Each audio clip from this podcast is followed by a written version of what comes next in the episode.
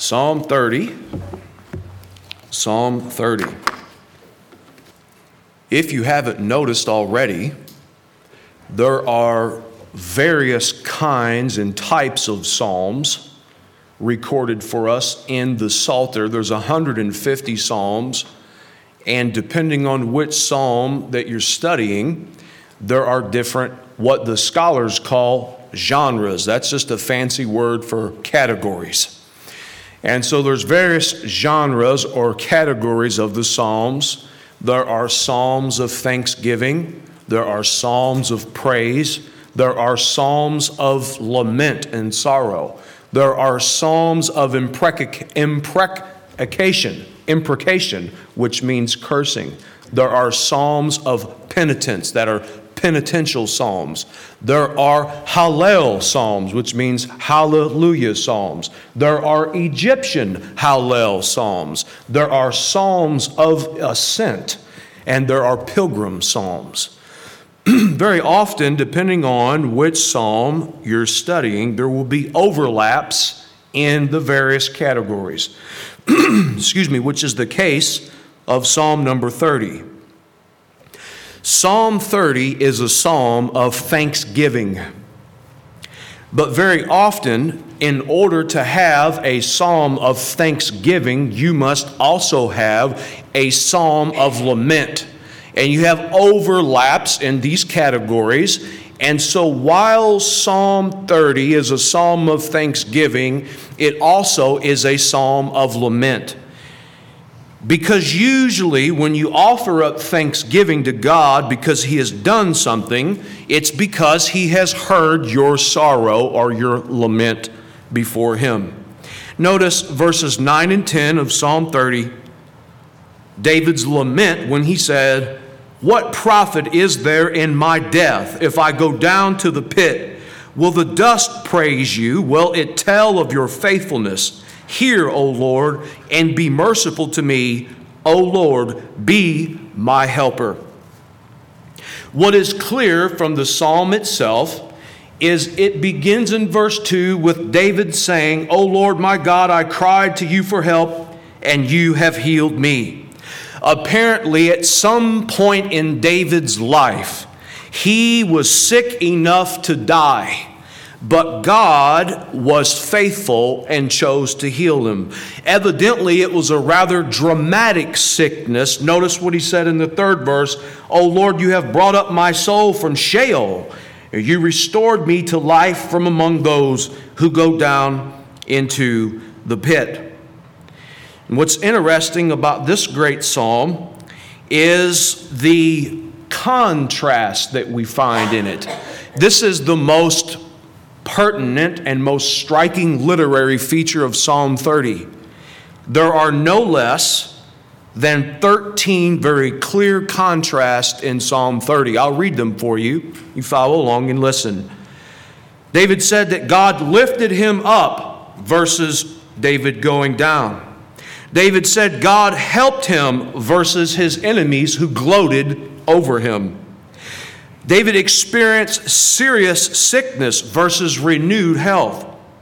David felt the threat of death and the grave versus life with God.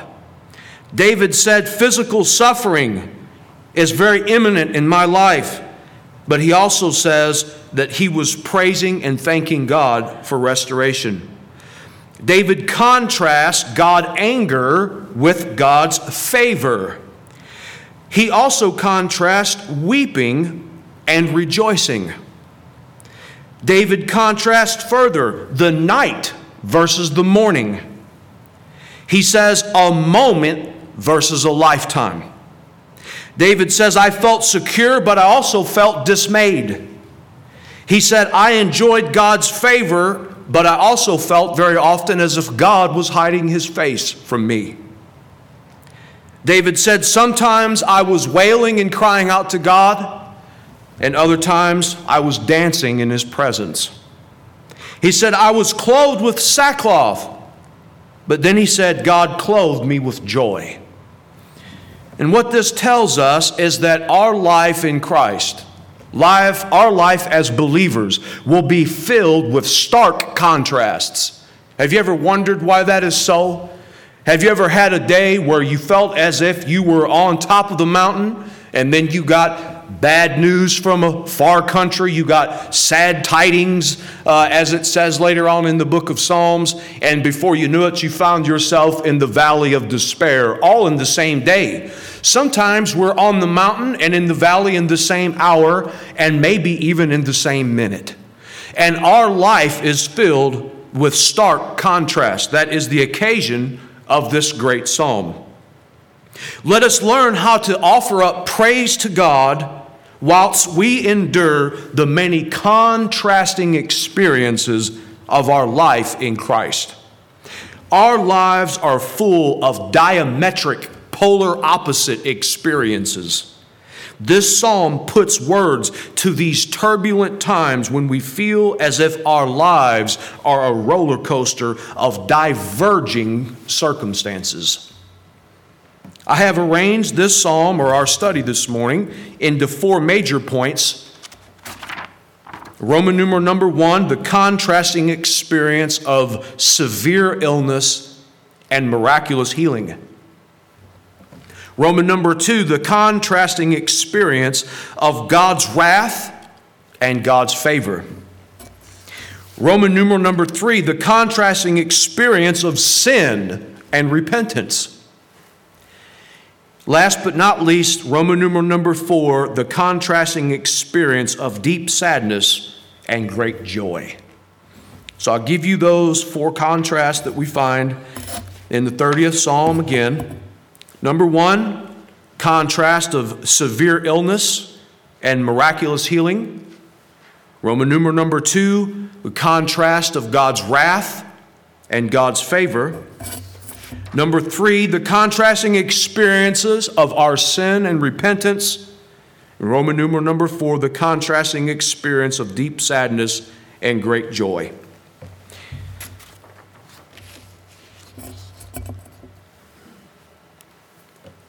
Severe illness and miraculous healing. In our culture, we speak of when someone has experienced or is experiencing a terrible illness we say they got one foot in the grave and the other foot on a banana peel. And that's what David says in verse 1. He says, I will extol you, O Lord, for you have drawn me up and have not let my foes rejoice over me. He said in verse 2, O Lord my God, I cried to you for help, and you have healed me. In Psalm 28, go back to Psalm 28. Remember our study? Verse 1, he said, To you, O Lord, I call, my rock, be not deaf to me, lest if you be silent to me, I become like those who go down into the pit. David imagines himself in the 28th Psalm of standing on a great precipice, a great cliff, and behind him is a crag, a rock, a hiding place. And David imagines himself, he says, Lord, he says, if you don't hear my prayer, if you don't answer me, if you don't listen to what I have to say to you, if you don't meet me where I'm at, it's like I'm going to tumble over the side of this great cliff and I'm going to fall down into a bottomless chasm, a great pit is a very despairing place that David is in the 28th Psalm. And if it could have gotten even any more darker than it was in Psalm 28, we come into Psalm 30, and David imagines himself that God has now drawn him up. Look at the, look at the verbiage.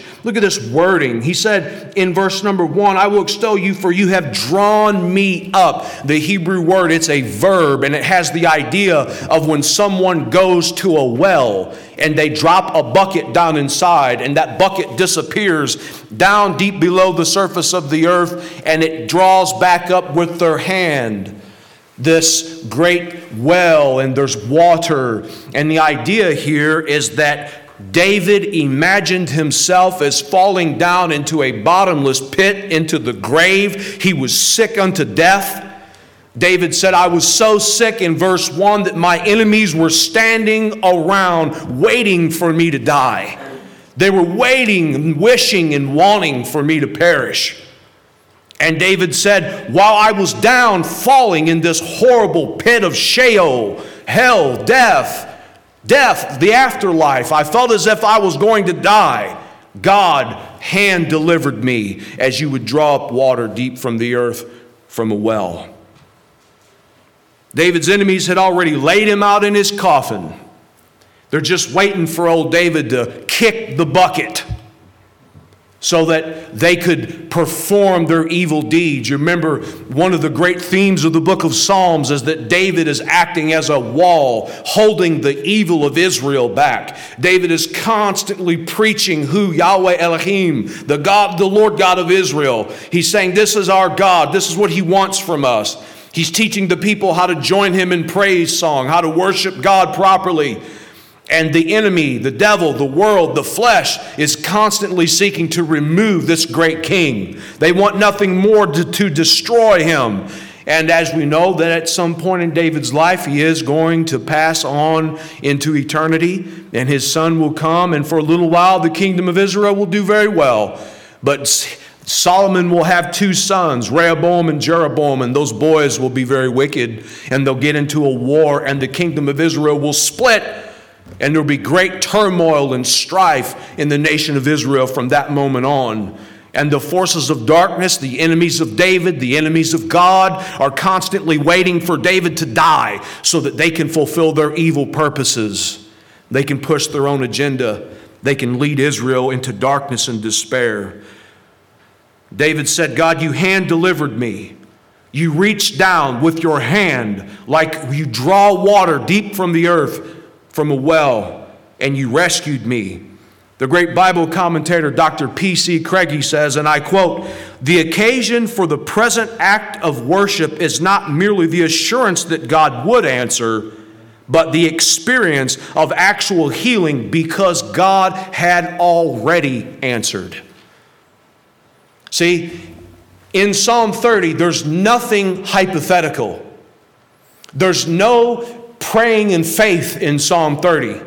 God had answered David's prayer. He said, Lord, you healed me, past tense. We're not told what the sickness and illness was, although we'll explore that in just a moment. But it was a miraculous healing. It was a divine healing. It was a supernatural healing. It was the hand of God which healed David. And David says this specifically. I want us to think about something for a brief moment the marvels of modern medicine. The marvels of modern medicine. We live in a scientific and computer age. And I, in fact, do marvel at the technological advances that have been made. I don't know if I told you this before, but some months ago, uh, my sons and my little daughter, we used to, we liked to watch these documentary programs and I don't get to do that as much with them as I used to. But I was watching, and now they have these 3D printers. And these 3D printers are quite fascinating. If you've ever seen someone do any kind of work on these 3D printers, and uh, they have surgeons. And what they do is somehow through ultrasound and through MRI technology, the doctors will take a scan of a heart patient's heart and they will program it into the 3D printer, and the 3D printer will print an exact duplicate. I mean, we're talking down to uh, millimeter accuracy on these 3D printers. And the surgeons, for these very specific surgeries that they have to do, the surgeons will practice on this little 3D printed heart so that when they and this 3D printed heart is an exact replica of the actual heart of the patient. And so the surgeons are doing mock surgeries before they even open the patient up so that when they finally do open them up, they know exactly what it looks like in there. And this is fascinating. This is amazing. But I'm afraid that something is happening in the age of the marveling of modern medicine. David didn't have that luxury. All David had for healing was faith. What begins to happen in the age of modern medicine is we begin to allow our faith to be misplaced. We begin to allow our confidence to be sort of jumbled around, and we begin to uh, put faith in medicine and in technology. And, brothers and sisters in Christ, this morning, I submit to you that that is a fallacy. That's an error. We are never to marvel at modern medicine, but rather we are to marvel at the miracles of God in modern medicine. Is there a difference between marveling at modern medicine and marveling at the miracle of God in mar- modern medicine? Yes. Yes. The unredeemed marvel at modern medicine and technology. The unsaved, they just think it's great and wonderful. And if we're not careful, what will happen is that we will allow our confidence, our faith, to be misplaced. We will allow the final resting place of our confidence and our faith to be in doctors and technology and fancy machines and all this other stuff rather than in God Himself. Don't ever forget that the Bible, well before the marvels of modern medicine, the Bible said that Jesus Christ was the great and good physician. If there are any modern technologies that are incredible and wonderful, it's because God has allowed them to be that way. God created man and woman in the garden to bear his image. And anything that human beings create it ultimately points not to the creation, the human being, but it points to our Creator. These are subtle things, but they creep into our heart, mind, and thinking all the time. We must be very careful, brothers and sisters in Christ. Be very careful. It's not technology which heals someone, but rather God Himself. I had the privilege of one time knowing a missionary. His name was Bijou, a wonderful man. He was in seminary with me, and he was from northern India. And he was a very colorful person. And he had a ministry that was very unique. He and his cohorts and his partners in ministry, they would go into these remote villages uh, on the border of the Himalayas in Pakistan, at the northern furthest reaches of the India, the country of India. And these were unchurched villages. He said that they would go in and no one had ever heard the name of Jesus ever. Never seen a Bible, never heard the gospel, didn't even know anything about a Christ. And what they would do is they would drill wells. The people were very ill. They would uh, be drinking stagnant water and very often sickness and so forth. And there was a tremendous amount of demonic oppression amongst these people. Many of them were Hindus. They worshiped cows and chickens and rocks and trees and just about anything that you could worship, they worshiped. And Bijou and his brothers and sisters in Christ would come into these villages and they would dig wells, and there would be this incredible water that would flow up deep from with the earth, pure water. And then they would say, You know, you need to be drinking of the water which never runs dry, the water that can quench your thirst eternally, the water who is Christ Jesus the Lord. And he said it was incredible what God was doing in these northern tribes of India.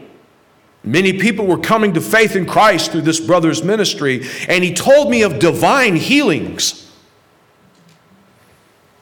And he said that one time there was a dear lady who came and she had a cancer on the side of her face, on her neck. It was a bulge.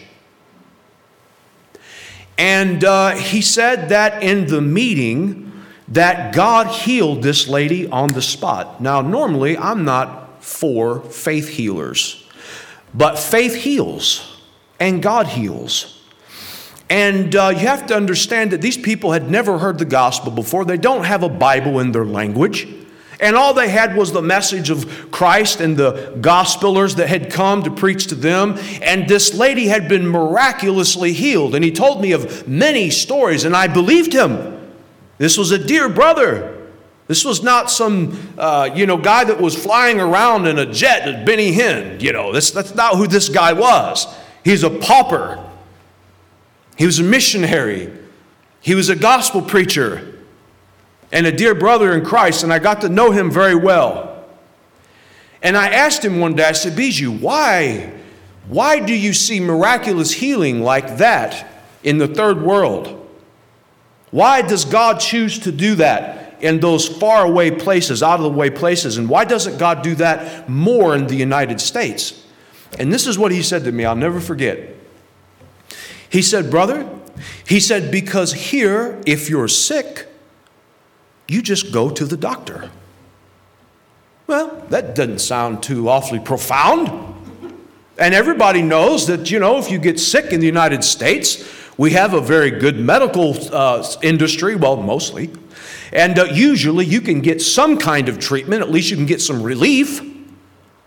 And he said, what happens is, is when you have ready access to medical treatment and to doctors, you don't have to depend on God to heal you. You can just go to the doctor and they'll write you a prescription. They'll put you under the machine. They'll take you under the knife. He said that's why we don't see miraculous healings in the West. And that stuck with me. And still, when I read texts like this, when David said that God healed him from a deathly sickness, an illness, a disease, we're not told what it was, although we can speculate. God did it. All healing flows from God. God is a God of healing. He sends rain on the just and on the unjust, Jesus Christ says. And secondly, the contrasting experience of God's wrath and God's favor. I want to draw your attention to verses 4 and 5. He says, Sing praises to the Lord, O you saints, and give thanks to his holy name, for his anger is but for a moment. And his favor is for a lifetime. Weeping may tarry for the night, but joy comes in the morning. This is probably the most often quoted portion of Psalm 30. Probably the best known portion of Psalm 30 is verse 5. Weeping may endure for a night, but joy cometh in the morning. I want to talk about this. In verse 4, it was the miraculous healing that God gave David that caused the heart of David to praise and extol God and then David turns to the saints of God in Israel and he says, Now, Israel, because God is a God of healing, because healing is what God does, he, the healer is who God is, David now invites the congregation of Israel that would have been waiting for David and listening to David around the tabernacle he invites them to sing praises to God for what God done for David. And, da- and David is teaching the people of Israel, now Israel, you've seen what God done in my life.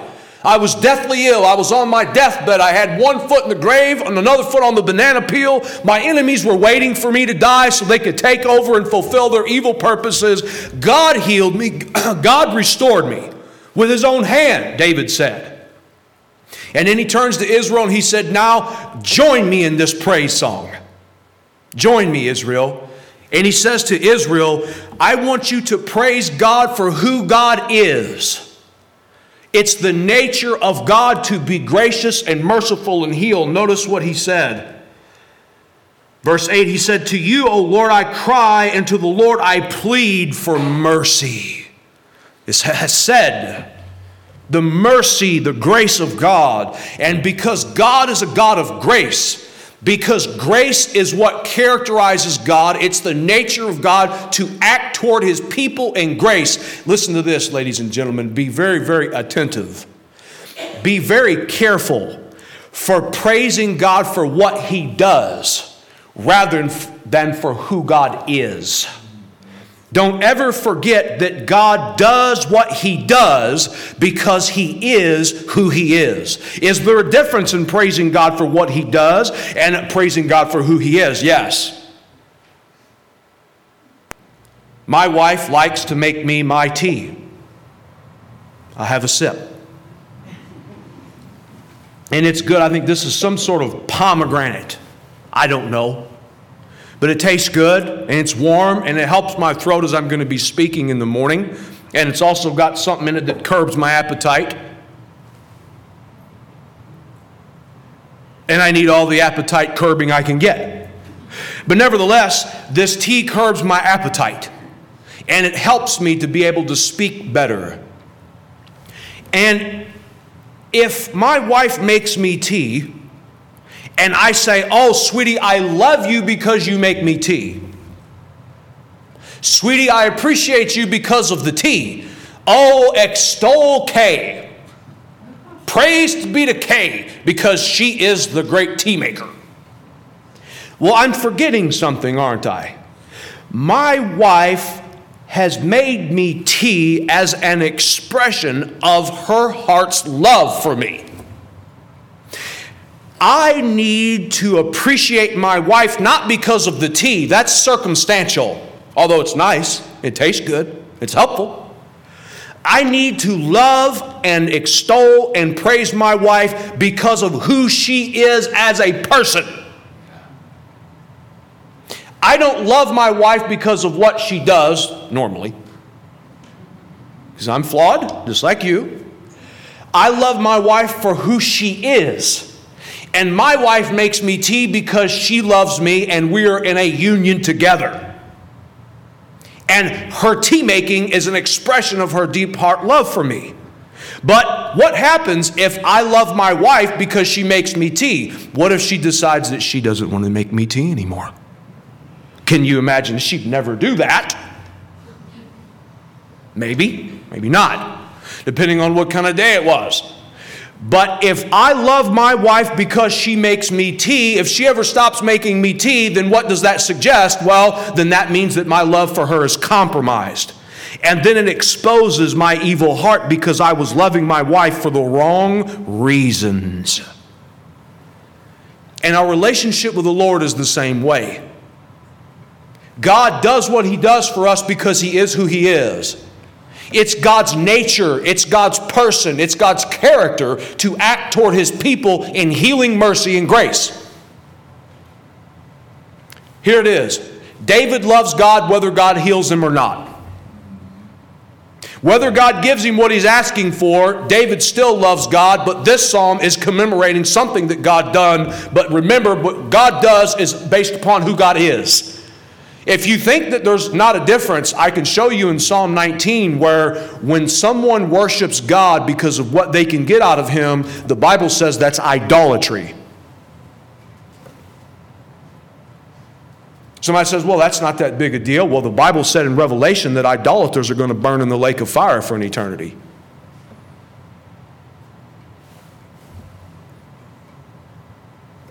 Serious stuff. Number next.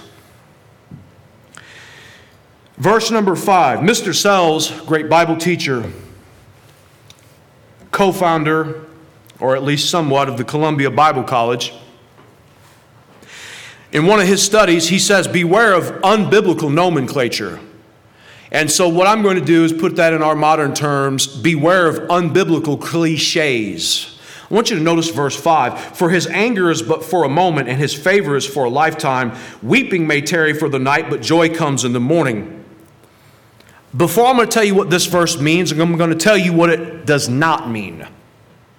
This verse is not saying that in every dark cloud there's a silver lining. This verse does not mean that the good will outweigh the bad. This verse also does not mean that into each life a little rain must fall. I think I might start making bumper stickers. Maybe I'll start making little magnets that hang on. You know, you know how we have these little cliches, these things, these cultural things that we sort of trot out, you know? But that's not what David's saying. I'm not saying that in each life a little rain will fall because in your life you will have some heavy thunderstorms, no doubt. And I'm not saying that in the bad things in life that we don't need to look for the good because you do. But that's not what this verse is saying. Let me show you what David means. Look at the very first. He said, verse 5 For his anger is but for a moment, and his favor is for a lifetime. And then he says, Weeping may endure for a night, but joy cometh in the morning. What does this mean? What David is doing is he's contrasting God's favor and God's disfavor. David's conviction is that God's favor will always outweigh God's disfavor in the life of the genuine believer. God must always render the due reward for our sins. If you sin, God will forgive you, but He won't remove the implications and the ramifications for your sin. I know a little something about that. Just because God has forgiven me, that doesn't mean that what I did in the past doesn't come back to haunt me, because very often it does. And that's the horrifying results of sin. The horrifying results of sin is you never know what the ripple effect will be. And that's why God calls upon us to not sin, because God has promised to remove the punishment for sin. God has promised to forgive us of our sin, but very often God does not remove the results of our sin. God will always render and allow sin to have its due reward. But the moments of God's wrath against us for our sins are just a moment in time. David says that the favor of God is for a lifetime compared to a split second.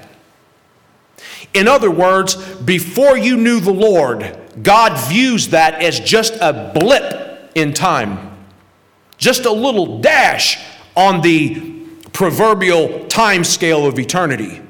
It's not just a lifetime that we experience God's favor, it's for an everlasting lifetime.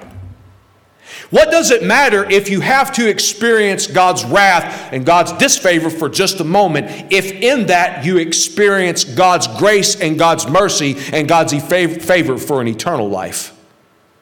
And this is the wonderful reality of being a Christian. This is what it means to be a Christian. The unbeliever, this world is the only heaven that they will ever know. For the believer, this world is the only hell that we will ever, ever know, says Jonathan Edwards. Think about this. And this is what David is saying. He said, God's anger against me for what I did, it only lasted for a brief moment in time, but I've enjoyed God's favor, God's goodness, God's grace, God's mercy for a lifetime and on into eternal life. I want to illustrate this point. The moments of God's wrath against us for our sin is brief, momentary, short lived, and passes very quickly.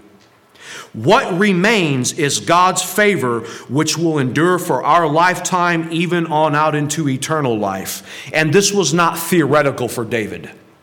This wasn't just some sermon that he heard on Sunday morning. This was reality. Let me show you what I mean. In 2 Samuel chapter 24, I'll ask you to turn there with me. Very often, I've mentioned this before, you know, we speak of David's sin with Bathsheba as that was sort of the end all be all in the life of David, and it was a horrible thing. David committed adultery, he committed murder, and there was a little child that was caught in the crossfire of David's sin, and ultimately three people died because of what David did with Bathsheba. But in 2 Samuel chapter 24, the Bible records a situation where David decides one day that he's going to number the fighting men of Israel. And Joab and David's friends warned David against this and said, David, don't do this. It's vain. It's not godly. God doesn't want you to do this, but David did it anyway. And God was, in fact, very furious at what David did. And God comes to David through the prophet Gad, and he said, David, because you have numbered the fighting men of Israel and you have not trusted me and me alone, I'm going to give you a choice of three punishments. The first one was three years of famine in the land. The second one was three months of defeat on the military battlefield at the hands of David's enemies. And the third one was three days of plague. So God says you can either have three years of famine, three months of being defeated on the battlefield, or three days of plague in the land. And look at what verse 14 says.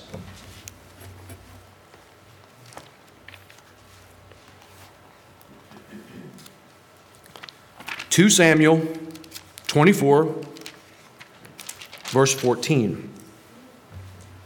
Then David said to Gad the prophet, I am in great distress. Let us fall into the hand of the Lord, for his mercy is great. but let not me fall into the hand of man. Look at this. Isn't this fascinating?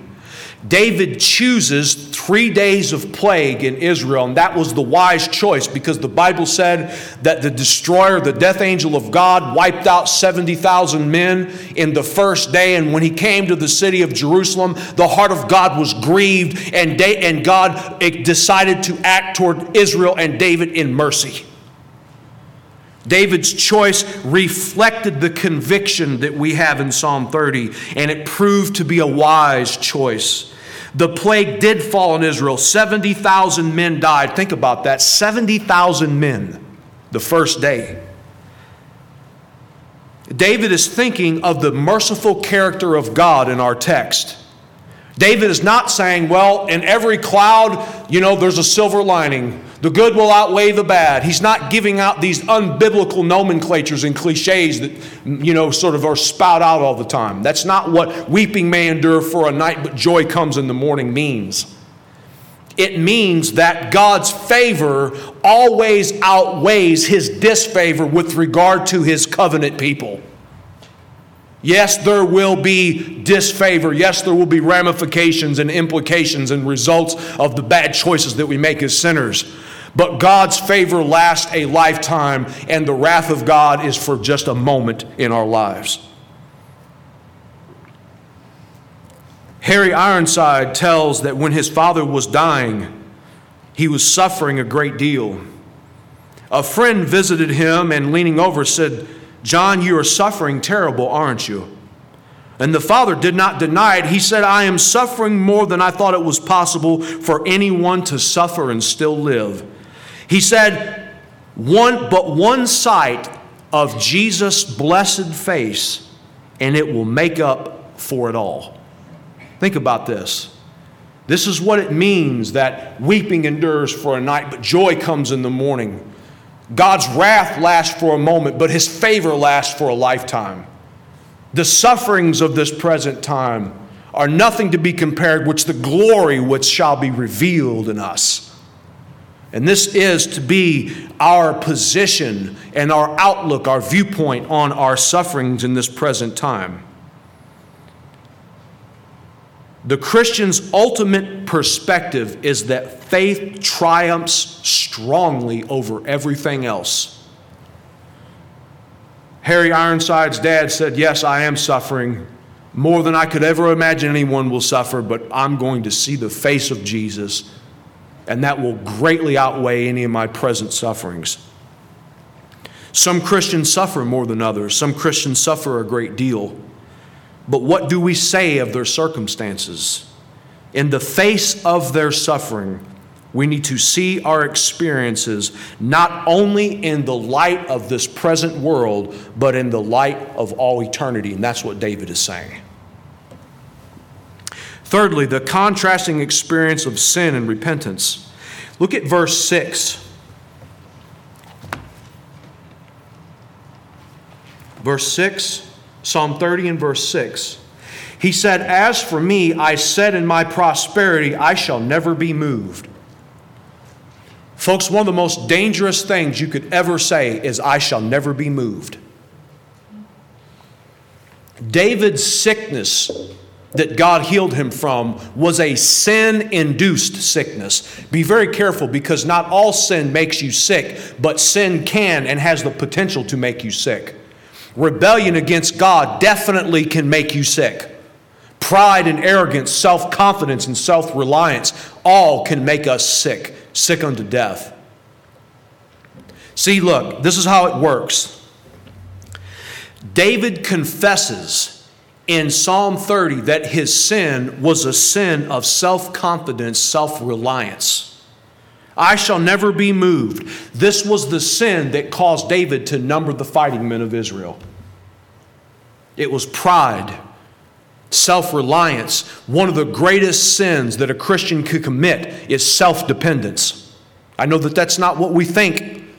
We live in the land of the free, the home of the brave. If you work hard, you do all that you're supposed to, you dot your I's and you cross your T's and you be a good schoolboy, good schoolgirl, you go through all the motions and behave properly and work hard, etc., etc.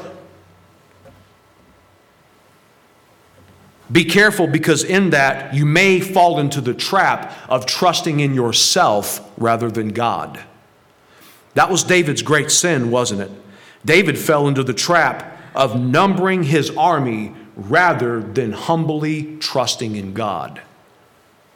Here are several ways that we exemplify self confidence rather than God confidence. Very common in our culture today. Number one, as a people, we trust in our hustle and work ethic to meet our needs rather than God. Folks, all it takes is one illness. You can't work anymore. All it takes is a fall on the job site or twisting your ankle in the yard or an unknown illness that causes great sickness in your life, and all of a sudden you can't work anymore. If you're trusting in your work ethic, if you're trusting in your hustle, you have a misplaced trust. Why do we work? Because God commanded us to. We don't work to meet our needs. God said, By the sweat of your brow, Adam, you shall till the ground and you shall make bread. Work is a command. God has commanded us to work. But God Himself is the giver of the meter of our needs. See how subtle these things are. This is not hair splitting. This is the difference between self confidence and God confidence. All David did was did a he, you know we got to have a census. I want to know how many fighting men I've got. And in that, there's a root, a seed of self reliance, self dependence. And 70,000 people died because of that. As a church, we try to advance the kingdom through managing our affairs, our secular skills, and our fundraising techniques. I'll never forget the last year of seminary. They had me take these personality tests. You ever had a job do this? This is very common, you know. Myers Briggs, nothing wrong with a personality test. But, folks, listen, God can use anyone regardless of what their personality is. Be very careful with spiritual gifts tests because spiritual gifts are spiritual, they're supernaturally given. They're not something that you muster up in and of yourself, they're a gift of God. God supernaturally enables his servants to perform mighty works in his name. I like what Zechariah said. He said, Not by might, not by power, but by my spirit, saith the Lord. Be very careful with all of these secular ideas that we try to use to advance God's work in God's church. It may just be self confidence, self reliance, self dependence, and it's sin. As a nation, we have confidence in our military might, our political leaders, and our industries. Be very careful with putting your confidence in your military might because God will bring the prideful low. Folks, this is right where we live, isn't it? Every moment of every day. We need the message of Psalm 30 to penetrate our hearts deeply. What we need is for God to bring his people to a place of God dependence rather than self dependence. Be very careful with the term independent Baptist. I am not an independent Baptist, I am a dependent Baptist. If I'm anything, I'm going to leave you on this last point. I appreciate you paying attention this morning. You've done well. Verses 11 and 12. Look at verse 11 and 12 of Psalm 30. You have turned from me my mourning into dancing. There's a play on there's a play on words in the English. Weeping may endure for a night, but joy comes in the morning. M O R N I N G. But God has turned our mourning, M O U R N I N G, into dancing. From morning to morning. Isn't that wonderful? And that's what happens when you have God dependence and not self dependence. He turns your mourning, M O U R N I N G, into a glorious morning, M O R N I N G. Turn my mourning into dancing. You have loosed my sackcloth and clothed me with gladness, that my glory may sing your praise and not be silent. O Lord my God, I will give thanks to you forever. Here's the final contrast that I want to leave you with singing or silence. Singing or silence. You're either going to use your mouth to sing praises to God because you love Him, because of who He is, because of what He has done, or you're going to be silent. How many people remember, oh, for a thousand tongues to sing my great Redeemer's praise? I want to ask you a question. What does it matter if you have a thousand tongues if you're not using the one tongue that you have to praise Him right now? Oh, for a thousand tongues to sing, says Charles Wesley, and he may have had it. But why would God give us a thousand tongues if our single tongue is not giving praise to God? Why do we remain silent at the blessings and the goodness and the glory of God? Why is there not more praise breaking forth in the churches of God? Why don't we sing to the Lord? Well, Jesus said, out of the abundance of the heart, the mouth speaks. We spend far too much time complaining to God rather than complimenting God. We spend far too much time following after what God does rather than who God is. That's the blessing. Did you catch the main application of Psalm 29? The psalmist doesn't ask God for one thing in all Psalm 29. He just praises God. God deserves to be worshiped and praised for who he is. Stop asking God for so much stuff all the time and just start worshiping God because you love him.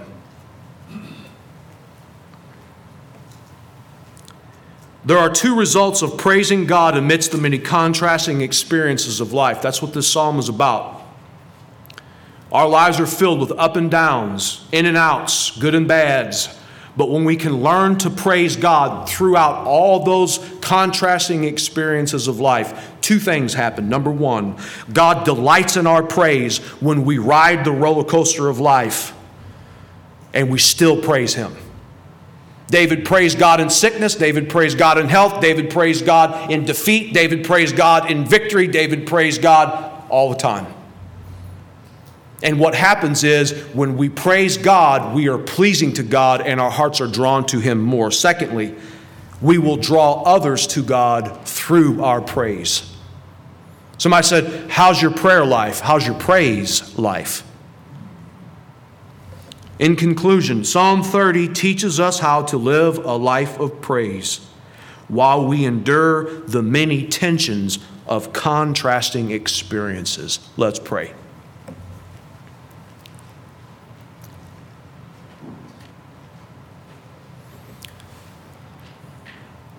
Just a time of brief reflection.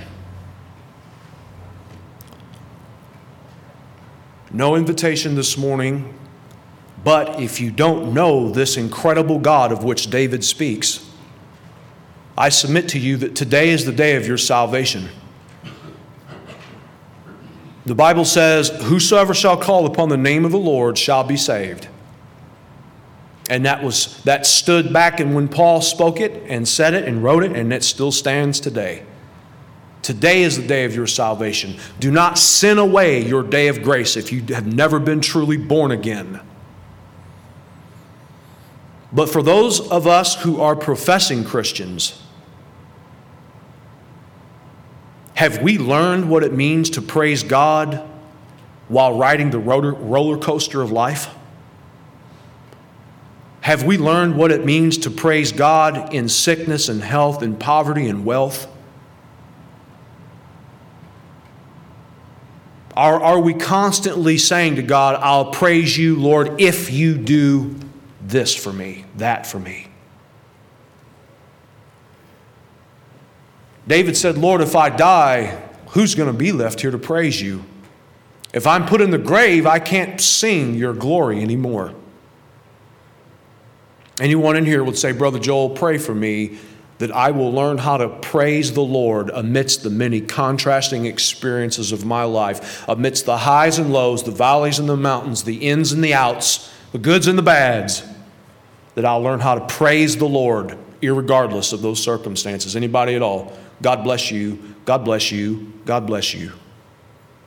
And Lord, my hand is raised because I need this message just as much as anyone else.